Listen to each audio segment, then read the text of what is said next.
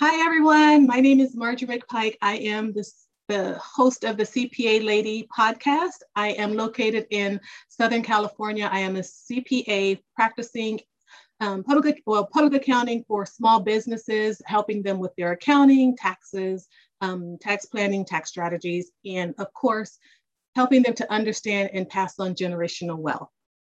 So today on the podcast, we have Germeen Guillaume.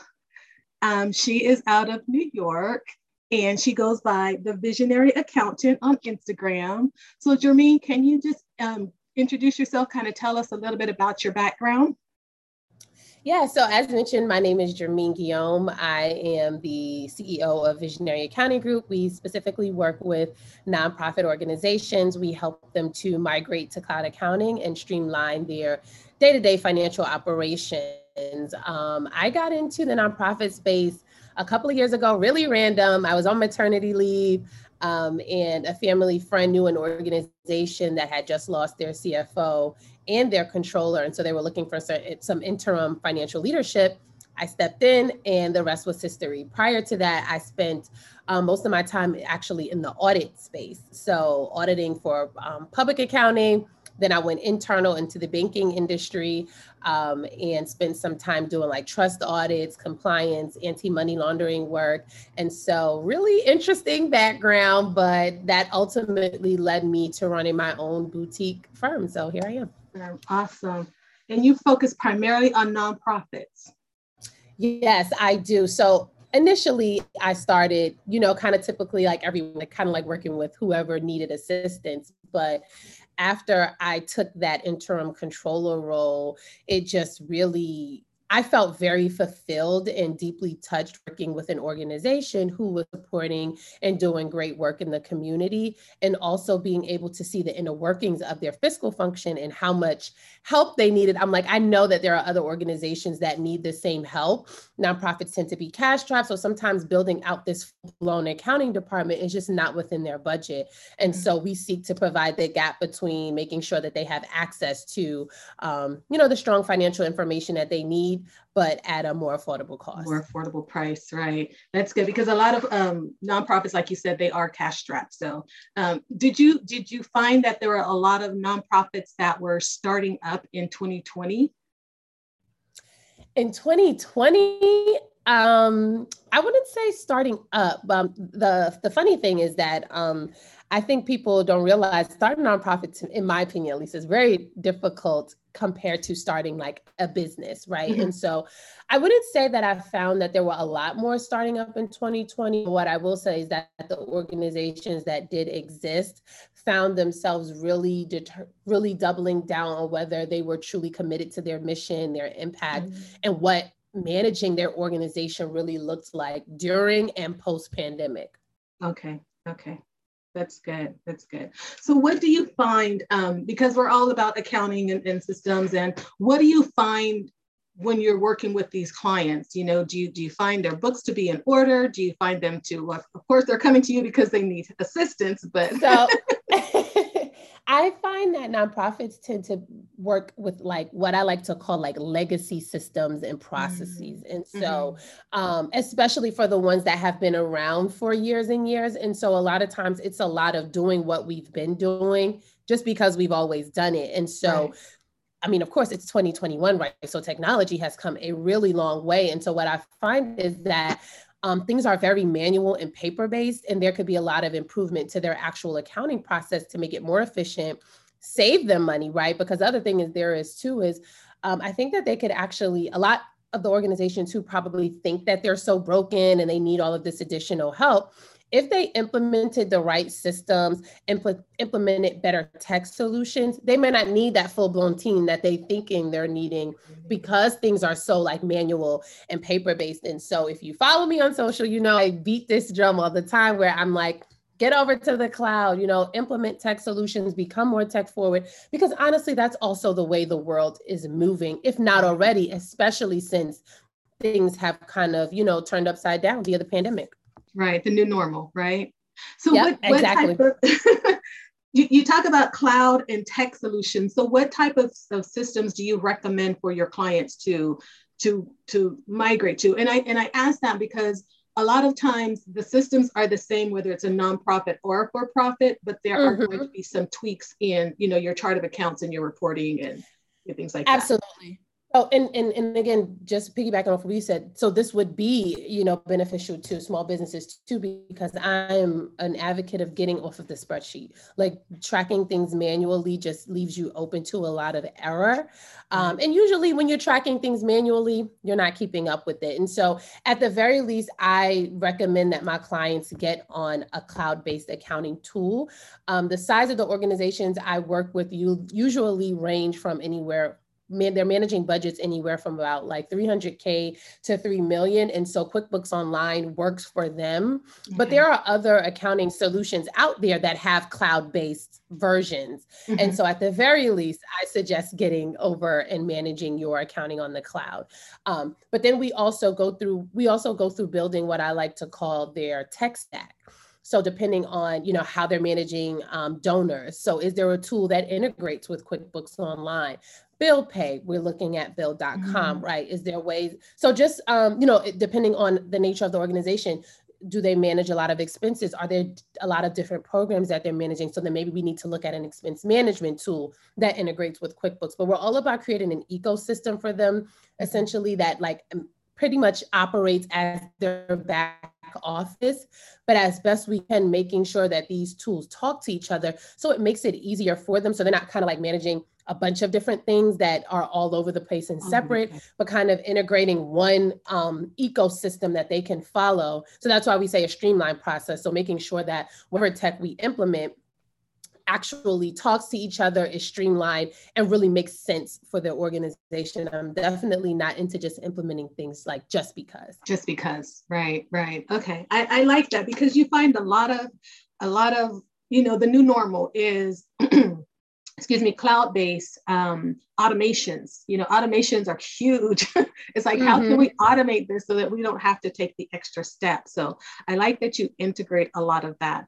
Um, yeah, I have a love hate relationship with automation though, because at least in my industry, um, in the nonprofit space, yes, you can automate, but there is a lot of, um, I would say there um, is a lot of strategic planning and advising that needs to happen that you cannot automate. So while we may be able to automate some tasks and things, I think we have to get away from thinking that this automation is going to completely serve as an all-in-one tool to like manage this function, right? There still has to be someone who's setting the plan, implementing internal controls, making sure they're being followed, right? And just making sure also that you know who's having discussions around the financial health of the organization and making sure um, you know maintaining grant compliance and things like that there are just certain things that a tool can't do for you that's why i said where you can you want to use it to support your process but mm-hmm. it, it's not going to be your entire process entire process right I, I like that i know someone mentioned that even with um,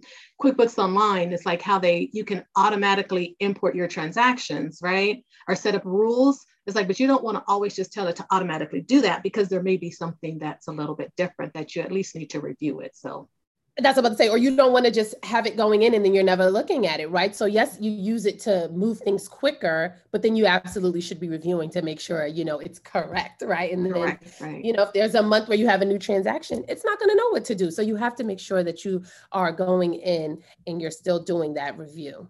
Okay, awesome. I love it. Okay, so you mentioned grants because I know that um, on on on Instagram, everybody's on social media, but there's a lot of information about how to apply for grants, how to get grants. It's like so. So can you just kind of give some background on on not so much the grant, but maybe not the grant granting or requesting process, but maybe the reporting, the compliance that you need to do, things that people need to think about if they're getting, you know, if they're receiving grants. Yes, and I'm so glad you said that because I think so many people focus on how can I get the money, and few mm-hmm. people think about okay, what happens after I get this money? Get money? Right. So yeah, and so most of the organizations that I work with actually receive government grants, and so to, in my opinion, those have an added level of like scrutiny and compliance. And so, if you are an organization or even a business that are wanting to contract with the government, wanting to get these government grants, you absolutely have to have a solid bookkeeping and accounting function. So, from the nonprofit standpoint, a lot of these agencies actually will require um, periodic financial reports. So, whether like monthly or quarterly usually but it really is having to be t- detailed about like how you spent the the funds that you were given and then providing support on um, those those expenditures and then also being able to make sure that you're explaining and going back and looking back as to how that compares to what the budget was that was set to whatever the requirements were um, dictated in the beginning of the grant um, the grant relationship and then also just the the honestly the accounting and bookkeeping around it so a lot of these um, these grants will have what's called like allowable versus unallowable expenses. So just because you spent money on a certain grant doesn't mean you can actually get reimbursed for it. And so it's really important to be very detailed and nuanced um, because I've experienced where we're invoicing for these grants, invoices are getting pushed back because we're including expenses that may not have been allowable. Mm-hmm. Or, or I've seen where organizations were invoicing for just all expenses that related to that program and got paid out. And then when a review was done on the back end from the the grantor's auditor, that organization then had to pay back those funds. So wow. it's really important to just be very detailed in your reporting, especially because most organizations are managing multiple grants, right? So you want to make sure that you have a specific process to how you're managing grant compliance, but then also how you're managing each individual grant's spending. Wow, that was good. because so many people don't think about that. It's just, hey, I can get this money and I can do this, or I can get this money and I can do that. But what do you need to do? And even the auditing, you know, portion that you mentioned, or the additional mm-hmm. compliance, right? That's yeah, huge. because normally Yep, because normally if you're taking government grants, an audit is inevitable. And it's not because you're doing something wrong, that's just a part of their process. And so if you are not keeping good books, good records, you're not going to have a good audit. And then what ends up happening is that those grants won't be renewed. And that means you miss out on funding. And then it becomes becomes a trickle effect. And so you just want to have um, you want to make sure that you have good habits around how you're managing your organizations or your businesses finances so that when these things kind of come up it's not like a fire drill. Okay. So let's talk about good habits. yes, yes. good habits. What are some of those good habits that an organization or a small business should implement? I know we talked about the QuickBooks mm-hmm. and the system, but let, let's talk yeah, about so, good habits.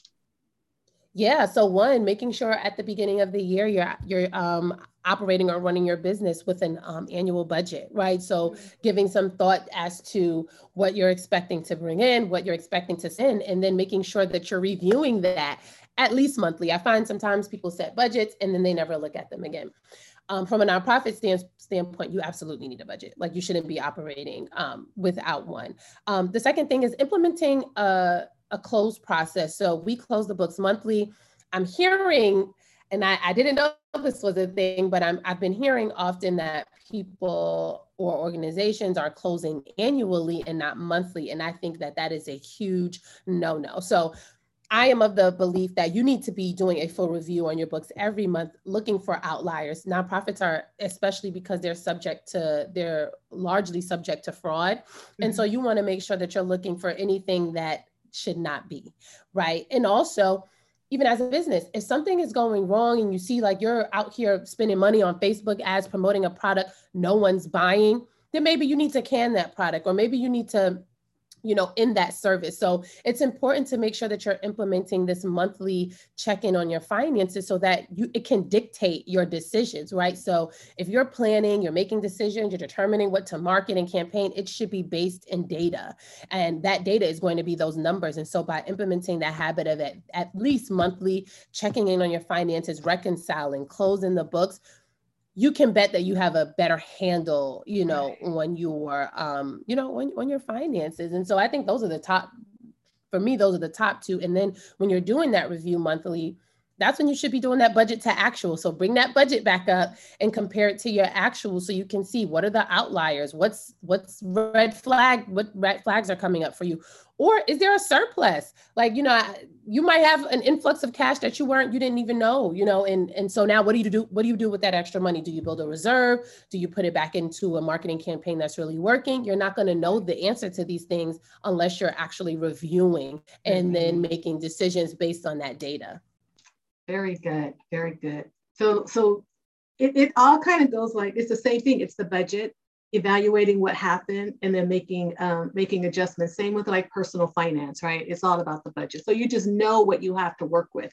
But, okay, so Absolutely. you mentioned something about a surplus, and I, I had a question because a lot of times people say nonprofit organization. So with a nonprofit organization, it's not the goal of it is not to make a profit, right? So can you explain that part of it? yes, I am glad that you said that. So the goal is not to make a profit, but that is not that does not mean you cannot make a profit. I think there's a lot of misinformation and nonprofit is a tax status you want to make a profit because that means that you can then reinvest that income, that funding back into the organization. The difference between a nonprofit and a business is that if there's a profit in a business, that money can go to the owner, they can take a draw. In a nonprofit, there is no owner, right? So that money cannot go to a person per se. But the problem with so many organizations who are operating in a deficit, those are the ones that tend to be cash strapped. They tend to be scraping by and they tend to not be able to have even enough funding to have operating reserves because they're usually either making just enough or sometimes they're in a deficit. And so while the goal isn't to have all of this money left over, it's absolutely okay if you make a profit because that just shows that you usually it shows that you're you're operating well. And now you have more money to make more impact to maybe invest in more staff. Like so you want if you're operating a surplus you want to start thinking about what can you do with those additional funds. Mm-hmm. okay Cool. And a, a, lot of people just think, oh, I don't have to make a profit. I can just kind of, mm-hmm. you know, spend all the money, which in some organizations is like that. You know, they kind of right. make sure that it's like all the budget, all what's been received has been has gone out. But I guess it's yes. important too to, to distinguish between um, program and general expenses right? Absolutely. Because depending on, just like we were talking about grants, so for some grants, you don't spend all the money. They might think you don't need all of that money. So the mm-hmm. next year, the grant is smaller. So, like in that case, it's like, we need to spend all of these funds, right? You know, right. so it's, it's context. So making sure that when you're, again, so like when you're having these planning and strategy meetings, differentiating between what kind of approach you need to take for maybe the different funding sources, right? Somewhere you may want to max out, mm-hmm. somewhere you may not. Right. That's a good point. Very good, very good. Okay, so do you find, um, because the generational wealth piece of it, so do you find a lot of individuals leaving monies to nonprofit organizations that you work with? Not so much, but that's because mainly the organizations I work with are uh, government funded, but I know that organizations that tend to be um, heavily funded by like individual mm-hmm. donations, mm-hmm. um, those organizations I find tend to because too sometimes they're a lot more closer to the community those right. tend to be the organizations that may end up like in someone's will you know um, someone who has a really close connection to the organization or a deep um, you know, if they connect to the mission, um, a lot of times it's usually because it's something that they experience personally, then yeah, I, I do see that they will then put that organization in their will. In their will, okay. And, and that's a good way for to pass on generational wealth. That's something that I always like to um, to bring up because you can leave, you know, a portion of your money to a charitable organization, or you can actually set up a trust that um, where you know, say the proceeds of the trust, you know, the income that the trust generates for a period of years, you can leave to a nonprofit organization and the, the trust gets a charitable mm-hmm. contribution mm-hmm. deduction. So, yeah. Okay. Yeah. Um, mm-hmm. So tell me, okay, so I have so many questions. So, so, so many questions. So, so tell me something that that's just uh, um, what are your passions? What what are you really passionate about when it comes to nonprofits and the systems? But just just a tip, a trick, you know, something that we can give our our, our listeners. Well, as far as what I'm most passionate about, really is the education piece, because I think that there is um, this notion that when people hear nonprofit, they automatically equate that with like scarcity, with the lack. And I want people to know that one, you can work for a nonprofit and make um, a decent living. I've worked um, as a controller, and I mean, I was making a decent salary. And so I know that they do pay depending on the size, of course, and the operations. But I think there's this notion that if you want to work for pennies, then you work for a nonprofit organization. And that just really is not um, the case. And I had that mindset too before I actually got into into the space. So that's definitely one misconception that I want to um, want to bust. But then also. Um, understanding that because i see so so much of the conversation is around like fundraising and program management but not understanding that having proper and strong financial management is the backbone for what it is that you do on the front end and so i really want people to to pay more attention and invest more in their financial infrastructure. And again, at the very least, making sure that you actually have a system for how you're managing and tracking your income. It's very it's important for everyone that's running an operation, but it's really important for nonprofits because you're heavily regulated. And if ever it is um, determined that you're mishandling, you can lose your certification. There's just a lot more um, implications. And so you want to, at the very least, you want to make sure that you are maintaining compliance. And so I get a lot of fuel um, by by doing a lot of talking, by educating. Um, I love video content. So if you follow me on social media, I go live all the time, but it's based off of questions that I'm asked, topics that I know are important. And now having worked with, I don't know, a number of organizations and seeing what their internal operations look like, mm-hmm. educating the masses on um, you know, do's and don'ts, best practices, and things that they need to implement in order to build a financially sound organization. Awesome. Awesome. Um, awesome. Okay, so so someone asked me a question and um, a couple of questions. So I'm just going to throw them out there regarding nonprofits. Okay. So this this person, so they started a nonprofit and they were putting a lot of their personal money into the nonprofit. Um, you know, trying to get it up and going. And their their question was, how do I get to write that off on my taxes? So I know the answer that I gave them. I want to see what you're going to say. So So technically, that's not considered a charitable contribution or donation. I think um, people miss or confuse the fact that when they start an organization, so when you start a business, how you get those startup costs that you get to write off, it is not the same um, for a nonprofit organization. And that's why I always say, if you're starting an organization and you're unsure of what your funding plan is going to be, take a step back and ensure because you're going to put a lot of money up front and you won't see a lot of that come back right? At least as far as it relates to those initial investments. And so i would definitely challenge you to think about what your long-term plan is because unfortunately you don't get the same deduction on the nonprofit side that you would if you were starting a business and putting in all of those startup costs. So even if even if it's already um like like established as a nonprofit what do you so mean? Would, would, so like like they're they're starting the nonprofit or they started the nonprofit and so they're they're putting in money, they're giving the nonprofit money or they're putting money into it. So it wouldn't be a matter of just um, recording the revenue on the nonprofit side and then them taking the deduction on their side or is there where you have to wait until the nonprofit is actually fully because I, I, know you have to wait until it's actually um, considered an exempt organization it's been accepted by the irs right? But so all of the startup costs are just kind of like gone by the wayside for nonprofit. I don't know if I would say gone by the by the wayside, but there isn't, as far as I I know, because again, I don't work with startups and I'm not a, a CPA, but mm-hmm. if as far as I know, is those initial um, investments, especially if you're not um, certified, like you mentioned, then no, like it's really like you kind of just making considered like you making a donation to the organization, but you don't get to write that off. You don't get to write that off. Okay. Interesting. Okay. I had to I'll have to dig into that one a little bit deeper. yes. yeah. Okay. Awesome. Um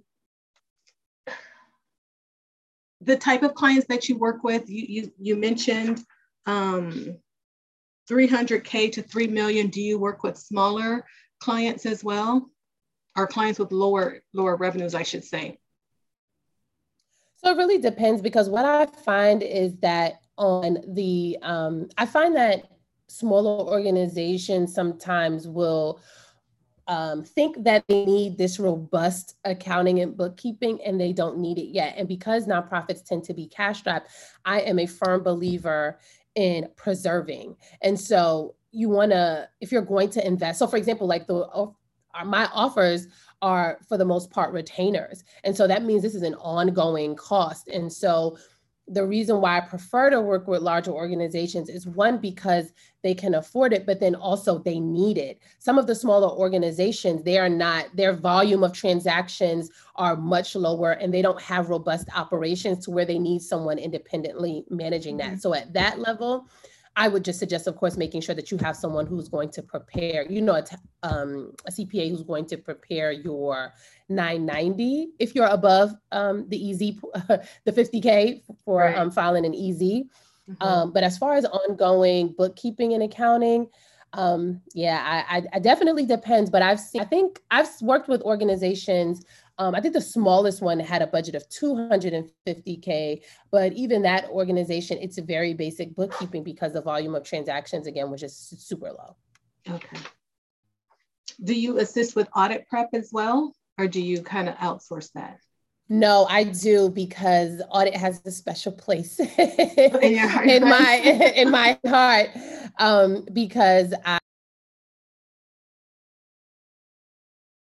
oops, I'm muted by accident. Um, I come from an audit background. I spent the bulk of my corporate career was in audit, both public and private. And so I think that I bring something unique to the um, to the nonprofit space, having had that um, that background. And mm-hmm. so I absolutely um, help with audit prep. Usually, the organizations that we work with, at the very least, are required to get annual audits. But also, if you're getting government funding, they can also come in and audit you. And that's usually the difference of that is that's usually ad hoc. So a lot of times you don't even know when they're going to come in. And so we um, are very, very big on keeping our, our clients audit ready, we like to say, mm-hmm. so that if at nice. any point someone came in, it isn't like a matter to kind of figure out how do we get things in order. Right, right, okay. And you can be an employee of your own nonprofit, right? I think I had asked me that. You can be like an employee of your own nonprofit. So even if it's oh yeah yeah yeah, because it's, it's a totally separate entity. Yes, um, officially though, because I I find that organizations are doing this thing where they are like giving themselves like stipends or paying themselves as like contractors. There is a very huge difference, of course, between being a contractor and an employee. So if you're asking, can you be an employee of your organization? Yes, but that means that you are getting paid on payroll. you are getting paid on payroll. So what's the difference with the stipend? Because I do know someone that has a nonprofit organization and they said that they're just kind of taking a stipend per month. So that's going to be very much dependent on the state. What I find is that you have to be careful with taking a stipend because in some states they still require you to account for the FICA, so certain state and local taxes. So you can take the stipend, but normally you know, as people take stipend, they're they're technically taking it um, without taxes, right? So okay. kind of just paying themselves a set amount. And so in some states, though, it's actually required though that you pay at least state and local taxes on that stipend. So you would need to um, be very clear on what your uh, your state requirements are. Okay. Have you had um, so like a nonprofit organization kind of generally a nonprofit organization it's it's for a reason right they have a mission where they're helping you know like the the the community or society or something like that right um, i had someone that wanted to purchase property as a nonprofit. And then, well, and this is probably like a tax question too. So, so, well, so they are they asking if you can do that? Yeah, yeah. So you you can, but of course you want to check the specifics. But I the, the a lot of the organizations that I work with are actually in su- what's called like supportive services, and so some of them actually own the buildings that um, these how that are uh, pretty much like housing. So um, homeless shelters, mm-hmm. um, housing that supports like individual that individuals that are living like with hiv aids and so some of them they're either contracted with the, the city and this maybe the city owns them but the nonprofit manages it mm-hmm. but then i've worked with organizations also that have outright purchased the property um, but again it's owned by the the nonprofit not the not the individual leader mm-hmm. or founder Mm-hmm. I, I, like the, the idea of a nonprofit owning a biz a building for that purpose of helping individuals. Yeah, yeah, and it's actually quite quite common. Um, when I got in this space, I realized there was a lot of organizations that were specifically doing supportive services, and that's all around affordable housing, um, you know, making sure that, uh, you know, like domestic violence shelters, homeless shelters, so all around individuals who might be suffering or dealing with different things and providing them with shelter. Mm-hmm. Okay. Awesome. Awesome. Okay. So, what other projects do you have going on besides um, you know your your business you're the ceo of your business you're on instagram going live yes. educating the people. Um, i'm glad you asked. Now um, so uh, so for the past three years we've mainly been focused on that retainer work and clients who want to outsource their accounting to us.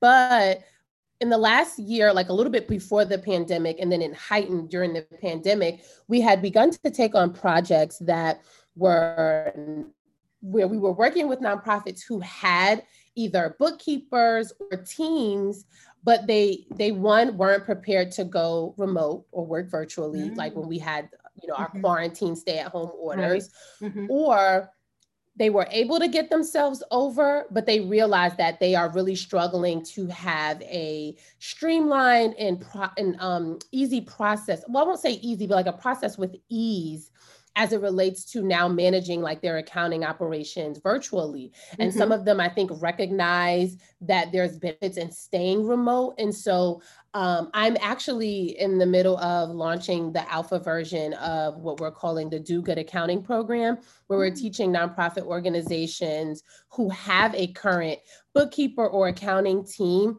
how to manage their accounting operations virtually. So, what does that look like migrating over to the cloud? What does it look like implementing security measures, internal controls? So, we focus less on like financial concepts and more around the systems and processes that they need to manage their financial operations virtually. And so um, I think a lot more organizations realize now um, how important it is um, because even for those returning back to the office certain things are just easier when you can access them via the internet right. um, and so um, i'm really advocating for more nonprofits to take advantage of this option. And so, um, as such, we're now running a program that will teach them how to do that. And so, um, it's like my baby. I'm really excited about it. The first cohort starts in in July, mm-hmm. and um, I think it'll be great because there are some organizations that don't want to outsource, but they recognize that they have gaps in their current process,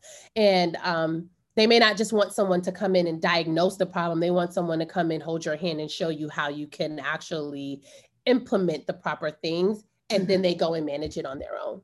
Okay okay. And i have to ask this question. Do are are more of your clients um what percentage of your clients are african american compared to other um, nationalities so, all of my clients, all of the nonprofits I work with right now are minority led. Okay. Black specifically.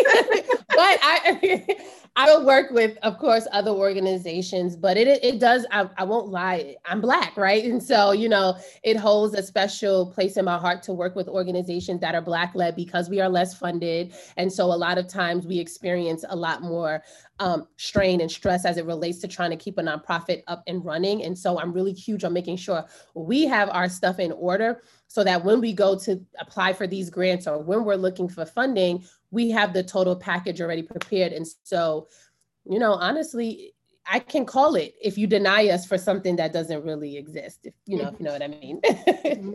I, I love that. I love that because it's it's all about educating us because we don't always have the information and a lot of things that I do it's all it's it's all for that reason you know because we need the information that's being passed down passed around in other circles right mm-hmm, in order to mm-hmm. allow us to have the seat at the table or to have the fair Absolutely. advantage right Absolutely especially because you know there was a lot of you know talk about you know organizations who are they're they're helping or they're they're within the black community but the boards are not diverse right? The boards are made up of you know people that don't look like us. The and so it's like how do you really how can you really run and speak to the heart of the this mission of this organization if if you if you if you're not you know close to it or if right. you know if that board is not diverse? So you're sitting next to someone who understands what that plight looks like you know? And right. so i find that the same way the murder of george floyd called a lot of people to the carpet it called a lot of people in the philanthropy space also to carpet and it started to highlight how philanthropy can be very white. Right right right. That is so awesome. Yes we have to get the information to to us right and help us because we do as a as a people we have a very good work ethic you know and we're very resilient and we per- persevere but a lot of times we don't have that other information in order to help us to go to the next level Right, because sometimes you can work as hard as you want, but if you don't have the connection, you don't have the relationship, it's like working hard, but on that same hamster wheel same and not going wheel. anywhere. And so you're you're absolutely right about that. Wow, that is so cool. So I do have some some friends or uh, some clients. I, I know a couple people that have started nonprofit organizations um, that may need some assistance getting their systems in place. Um, I kind of help, but sometimes, you know, different seasons take on. no, I, I listen. I, I totally get it. I know. Send them my way. You know, if I can. And again, like what I what I like to do if if an organization is not in a position to to work with us or if we realize that it won't be a great fit i'm all about though making sure that that's why i said that we take a very education heavy approach here so that we can make sure at the very least you learn something here you get some resources so even if we're not your accountant when you come to my little corner of the internet, you're absolutely going to leave knowing something new, learning something you did it. And I'm one of those that I'm, you know, I, I try to be in touch. So if you send me a DM, I'm going to answer. I'm, going to respond. You know, and so I'm not too big to, for for those types of of things because I'm really big on us being educated in this in this space mm-hmm. and going after what is, you know, what is ours. Right, right right and, and getting to the, the heart of the issue so the, the important things the finances are important you know but we don't want anything to come and trip us up so that we can't do what the mission is of the organization exactly and it's like you have to care about the mission and the money. You you mm-hmm. shouldn't because that, what I find I'm like is like people are like they're so focused on the mission, but I'm like no money means you can't fund your programs means you can't pay people because right that's right. the other thing like you need staff. You need people who are going to actually work you know and put forth these programs. And so um, i want more people to stop thinking that when you're in the nonprofit space money is like you know taboo. Like you know we don't you know like not talking about it. We want the funding because that right right right. So the nonprofits get the funding you know people who contribute to it if they're you know if if that's the type of organization it is they get the charitable contribution deduction on their tax return Yes. So individual contributors, um, and if you're, I think it's if you're, if you um, donate more than 250, you should be getting like a donor acknowledgement letter from the organization. And so, mm-hmm. um, and I'm not the tax CPA, but I, I, I, um, I know that there's some like some additional deduction now with the three hundred dollars, but right, I think this is right. something that came up via the pandemic, and the so pandemic. Mm-hmm. I'm hoping it stays. Mm-hmm. But now you get to claim it whether or not you itemize. Right right? So at least the 300, which is good, which is good. Okay, cool. Yeah. So we talked about the cloud and I have to ask what what type what system do you recommend for storing files and i know you can't be um you can't endorse anything but but like what- well i have now let me say so I I've worked with three different tools. Um, personally, the back end of our business, we use Google. Um, we use Google Drive, but the business um, version. But um, Dropbox has a business because that's the other thing we want to not be mixing personal and business, right? right? So Dropbox has it where you can have a business account, and then there's also something called Smart Vault, Oh, which is also yep, which is also document storage, password protected, encrypted, and so you're sharing files in a safe um, safe way. Right. Okay. Um, do you have like referral codes? Any any special thing that we can give to our listeners? I don't have. I don't have a referral code, but I do have, and I mean, this may only be uh, helpful to nonprofit organizations, but I do have a free training um, that I can send you the link for. Um, really talks about the basics of um, financial management. And so that may be um, helpful for your listeners because, again, um, there are a lot of similarities with how you should run a business and a nonprofit. I'm really big on us. Um, you know, I tell my clients, like, you're not a for-profit business, but there's a lot of things that we can take from the for-profit world as far as how we should be running. running um, right. And so, really big on that. Okay, awesome. Yes, I would love the free training. Um, so okay, so I will definitely send that over. To- yeah, I have a couple, like I said, a couple clients that are nonprofits, and I think I have like three or four.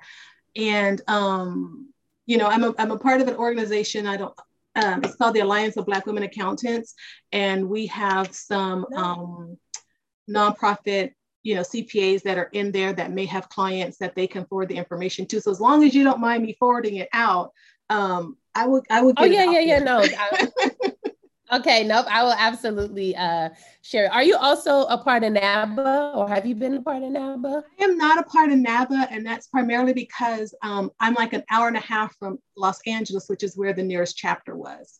So, you know, oh, everything okay, was in the okay. evening time. So that's that part of that is the reason why we formed. So I'm a founding member of the Alliance of Black Women Accountants. And oh, nice. Okay. So that's part gotcha. of the reasons okay. why we formed our organizations because we're all here, and to get to there, you know, to LA, it's kind of challenging. So we um we started in 20 no, makes perfect perfect right. so we started in 2015. We're up to like 50 members now. Um, and we're just looking forward to doing a lot of great things. Um, another organization that I'm working on, I need to send in my membership mm-hmm. application, is the National Society of Black CPAs.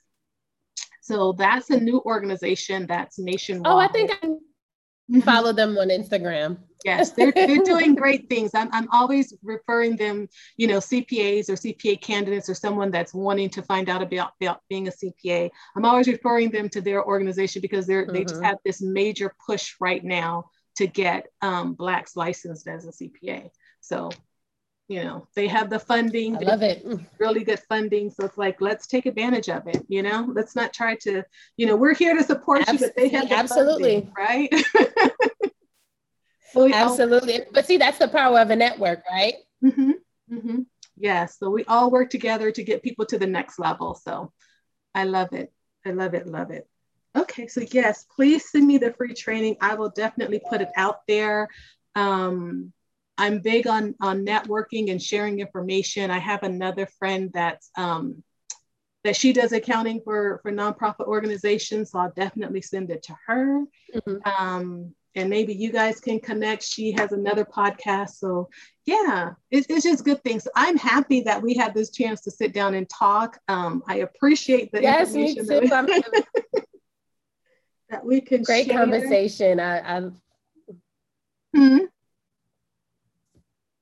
Now, say great conversation. I, I mean, I can talk about these things all day long. So yes, yes. So I'm like, you know, yeah. If you have something else you want to share, please, please share it with us before we sign off because I, I, love it. I love it. No, I mean, I, I I think I, I, I, covered enough. I always tell people I don't want to overwhelm you with too much, but um, but yes, I, I think that it's super important to know that um, any solid, thriving organization is going to be supported or backed by having a strong financial management um, process and having, um, you know, being being fiscally sound. And so, if nothing else, um, the same attention that you give to your mission, make sure that you're also giving that attention to your money management.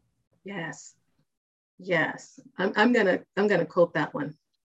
Same attention that you give to your your mission, give to your money manager. Okay. Okay, so one my final question is expenses for a nonprofit. Do you recommend documenting the same way? Should there be extra documentation? I know you mentioned something about like grants and stuff, but let's just, if you could just touch on that really quick. Yeah, so it's a little bit, I would say um, there are a lot of similarities from the fact that you want to make sure that you're, of course, tracking all of your expenses, making sure that they're categorized correctly. But the additional step with nonprofits that you have to make sure that you are considering the class. And so whether it is a program, admin, or fundraising expense. So you want to go the extra step um, of making sure that transactions are classified in the appropriate um, the appropriate space. So that also too for budgeting purposes for 990 reasons um, any user of your financial statements can tell where you're spending like what area you're spending money in the most or the least. Okay okay. And then um, do you work with just clients in new york or do you work with clients nationwide that is the beauty of virtual accounting. So I work with clients nationwide. Um, oddly enough, only two clients, only about two of my clients are actually local. really? Yeah, most are located elsewhere. Elsewhere. Awesome. Mm-hmm. Awesome. But with modern technology, you're able to do that and still have a good relationship and service. Absolutely. I mean, now you have Zoom and all these things. I mean, I know people have Zoom fatigue just given the last year, but we've been using these tools prior to prior to the pandemic. Right. Oh wow, that's awesome. So so you've been doing the virtual cloud based even before 2020. You've yeah, I've been. always been I've always been virtual. Wow. That's awesome. So when when 2020 came in, you already knew what to do. You know, yeah, like, yeah. Um, the challenge was that was more so working with organizations who had never worked with someone virtual right? Mm-hmm. So they were, I, I witnessed or I experienced a lot of hesitation um, with wanting to like either move to the cloud or wanting to work with someone who was mainly virtual. So even that, I've I realized I've had to do a lot of education on um, on what it looks like to you know mm-hmm. engage with like an accounting firm or a consultant that is um, virtual versus um, in-house. And i think too people don't realize but this now this opens you up whether it's a business organization to more talent. You can increase your talent pool if you are willing to work with remote workers. Right right. You can you can and you find a lot of people are adapting and they like working remotely better than driving into yeah office. it's a new normal so mm-hmm. the future of work is absolutely changing and I, I think that you you definitely no one is saying that you have to completely move you know all your operations remote but i do think that employers that don't at least adopt a hybrid approach or really tap into um, more of that work-life balance that people are seeking I, I think that right. they're going to find that their talent pool is going to be much smaller awesome awesome well, Germeen, I thank you so much. This has been so awesome. I know we, we could sit here and talk about this for forever. I know. but we can't. So um, I have to be respectful of your time. I thank you so much. Um, again, you guys can follow Germeen on Instagram at the Visionary Accountant, and I will post all her information um, on the link below um, for YouTube and also in my um, Instagram post, and it'll also be on the podcast information when I post it as well. So. Great. Thank you so much for having me. Um, I will get you over that video, of course, so you can share it with your network. Um, and yeah, it was so fun being here. Again, I can talk to these, talk about these things till I'm blue in the face. awesome. And, and this won't be the last time. I say that with all of my guests. This will not be the last time that you see us together because um, I'm, I'm big on connections. I'm big on re- relationships. So I will definitely be reaching back out again, you know, whether it's, you know, a recap or refresh or, you know, something, but we will definitely be getting together again. Okay. Well, thank you so much for having me. You're welcome. Thank you.